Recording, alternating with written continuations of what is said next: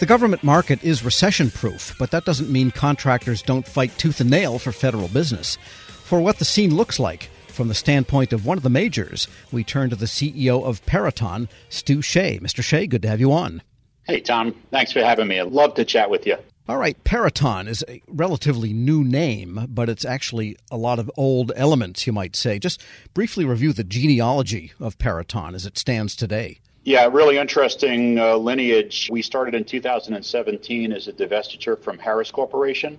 It really was, and Harris, kind of the island of misfits. It was the leftover businesses through many acquisitions and was purchased by Veritas Capital. I came in as its first CEO. And then we took that organization and integrated it into a single company. We did a small acquisition in 2018, another small one in 2019. And then in 2021, we did two major acquisitions the Northrop Grumman Mission federal IT business, and then the entire publicly traded Perspecta.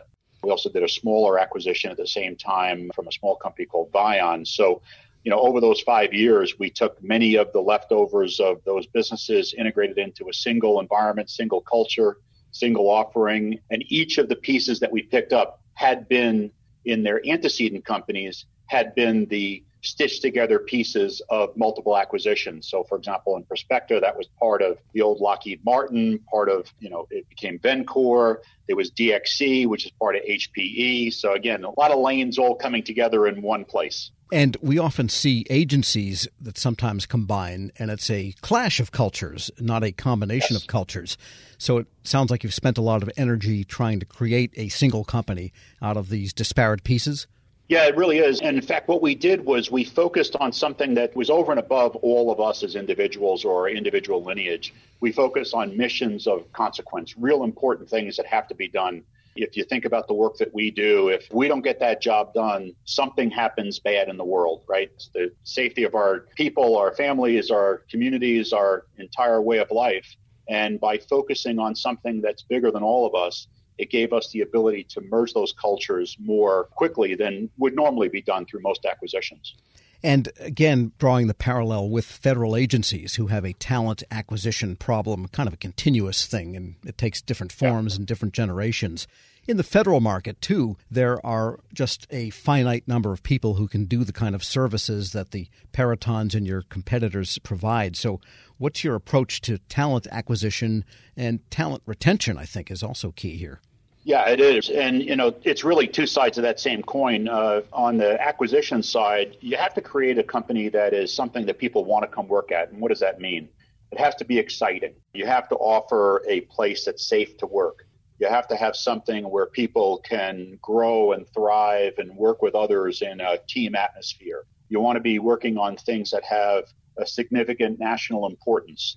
Uh, you want to have a place that is highly agile and takes on uh, jobs that are really exciting. And so, if you can do that and you take care of those people and treat them as family, that's the part that is attractive. But it's a really competitive marketplace out there. And so, for us, uh, you know, it's basically a seller's market right now. And so, we do the very best we can to create a very sticky environment we work very much on the side of retaining those employees by paying attention to what they do, by continuing to offer them opportunities to do something new and different or broadening in their background. And then we have to be able to relate that all to who we are as a company, right? When you wear the jersey and you have the name on the jersey and somebody says, I work at Peraton, I work at a place that implies what the name means. A name actually was created to imply thoroughly imperative to the mission. So when people have that sense of connectedness, I think it's a really good sticking point. And, you know, as long as we continue to do what we're doing and grow, we will attract people and we'll do our very best to retain them. We are better than industry standard on retention. So we're doing very well in that regard. We're speaking with Stu Shea. He's the CEO of Peraton. And how did you manage services contractors through the pandemic and the aftermath when your employees who would normally be on site at federal agencies could not be there? There were lots of compensation issues, which I think are still being worked out with federal agencies. But there was also the job itself. And what was it like managing from that standpoint? And what kind of steps did you take to maintain continuity and some sort of sanity First of all, if you think about the work that we do as missions of consequence, we are considered mission critical. So, as many people, when the pandemic happened, kind of lost their jobs or weren't sure if they had a place to work, our customers immediately came to us and said, We have to have your people. So, all of our people stayed working across the board. That's the first thing. That's incredible. The second thing is when we built the company, we built an environment that was very agile from the standpoint of remote access and the ability to access all of our tools. So we literally overnight kind of flipped the switch, and everybody that could go off campus and stay at home did. And we gave people the freedom and flexibility to work the time and hours that they needed to work. Right? Some people had kids, some had aging parents, some had you know other challenges, uh, maybe had COVID.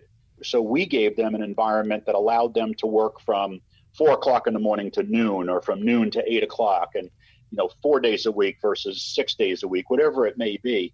I think that created the first level of stickiness and people enjoyed that. And what we found is that many of those people will continue to stay offsite because they love the freedom and flexibility that we gave them. But a lot of the things that they do didn't require a lot of interaction. And so it was important for them to be able to do that in the location that they wanted using the same kind of tools. Now, the people that had to come to work, were the people that worked inside of sensitive areas, SCIFs, or you know classified work, and we paid really a lot of attention to them to make sure that they felt safe.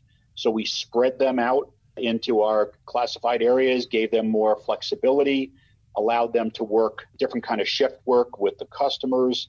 And I think for us, uh, we got through it pretty well. The other thing is that just a, a final point on that, Tom, is we also were the ones that were helping the government with maintaining all the CDC and NIH kind of records of what was happening with COVID and how it was being seen across the United States. So we were deeply involved in helping to manage and mitigate the pandemic. So there was an emotional connection for us as well. And something that happens frequently, unlike pandemics, is the fact that the Congress never finishes the budget, and so the government is on these continuing resolutions that extend and extend, followed by very brief actual fiscal years, such as the one we're about to conclude now. How do contractors, especially in the services area, where you're dealing with ongoing programs from one year to the next, deal with that? What's your strategy versus what the government's got to do on its end?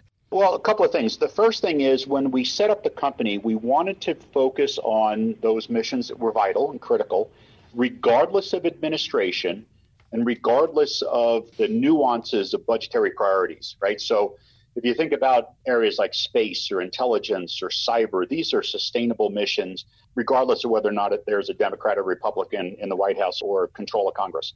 The other thing is within those markets, we focused on the things that were most vital in those markets. So they became very resilient to individual perturbations within market dynamics. So that gave the fundamental baseline of the company stability you know, we prefer stability, right? That's first and foremost. And I think the challenge that we always have with the CRs and the change in the budget priorities is this is not good for the American people. It's not good for the American way. It puts at risk the way that we have uh, set up our programs as a nation to acquire capabilities to uh, protect our nation, to provide us our intelligence readiness, our military support infrastructure. And our adversaries know that. So what we have to do is we have to make sure that we stay focused on always delivering. It's kind of like the marathon as opposed to the sprint. I can't do a sprint every year.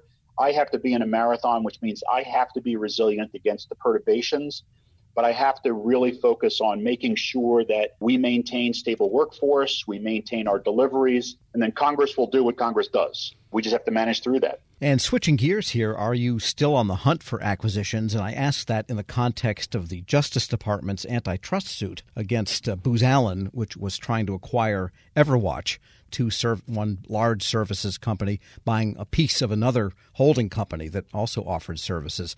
Is that a chilling thing, do you think, for the marketplace? No, you know, it's funny. The U.S. government has complete control over what they have in terms of risk or how they think about those acquisitions.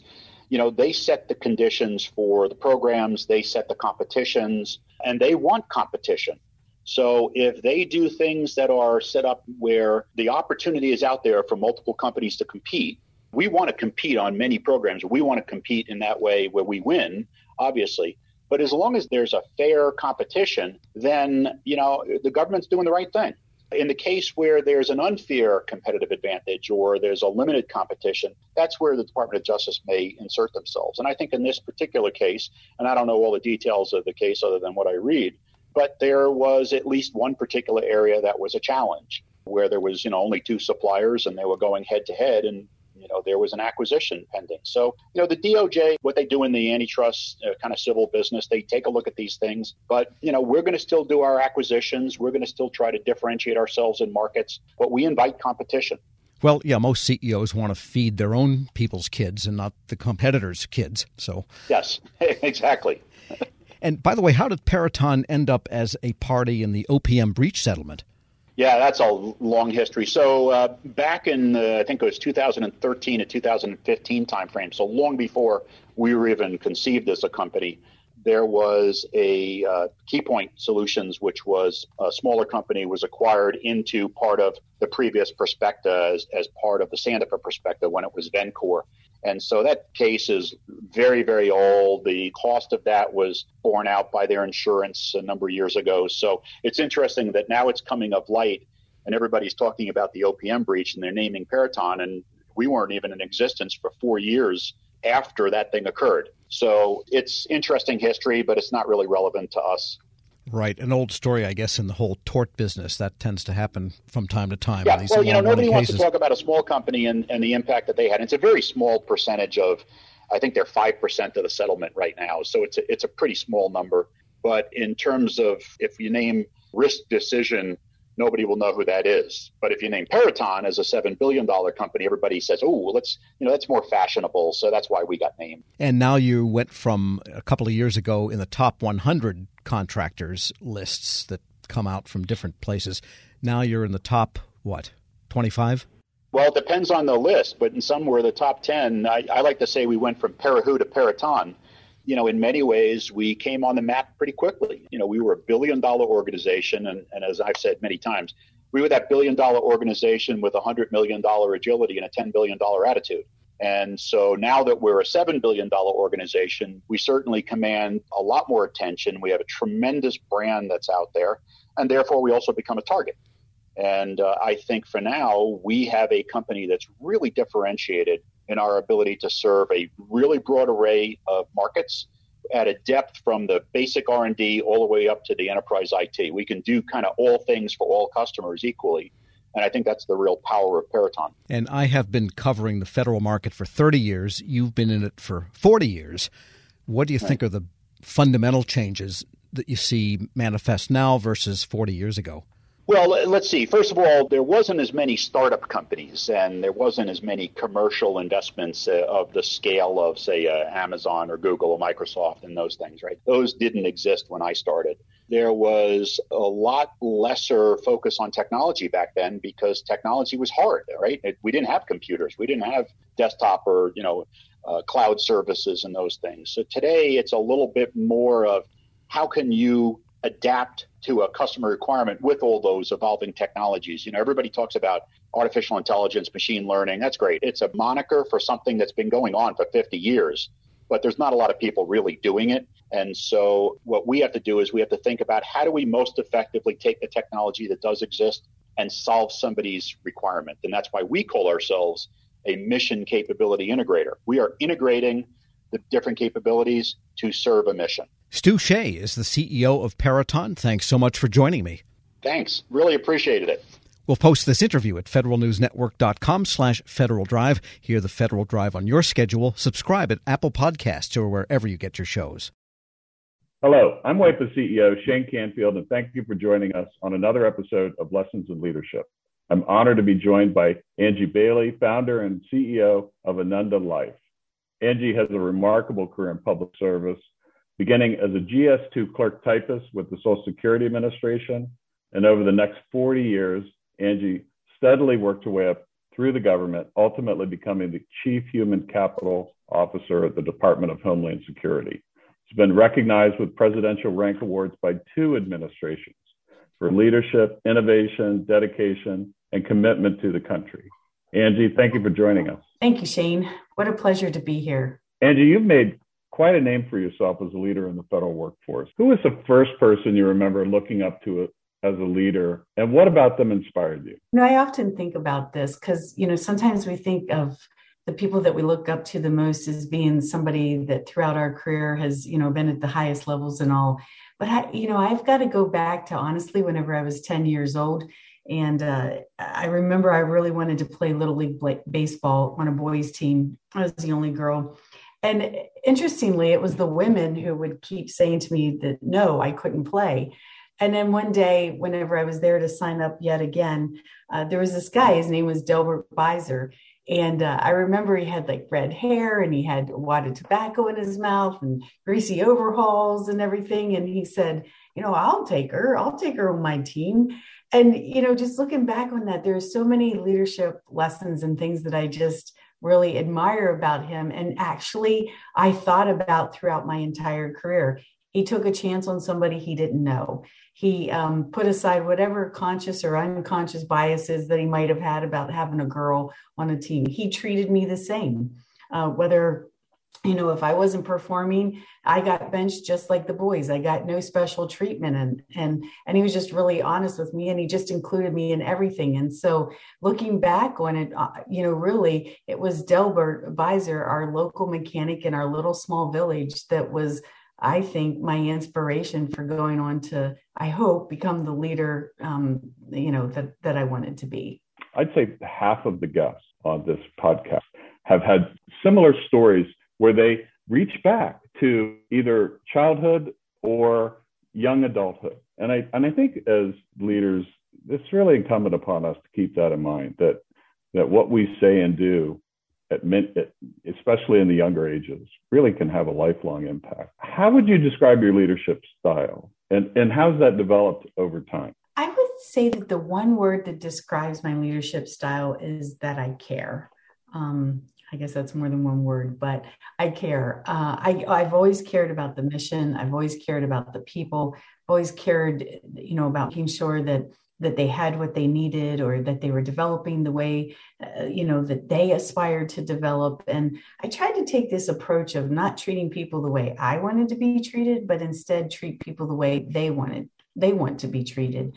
And I think that that really kind of developed over my career. You know, I started out just like most leaders do where it's very results driven. It's all about the bottom line. You need to make sure that you get everything accomplished because you know that's what everybody's looking for the goals the metrics etc but i think as you mature and you go along you start to to your point you draw back on those early childhood days or early adult young you know whenever you're a young adult and you say you know i think that there's a little bit more to this than just the bottom line.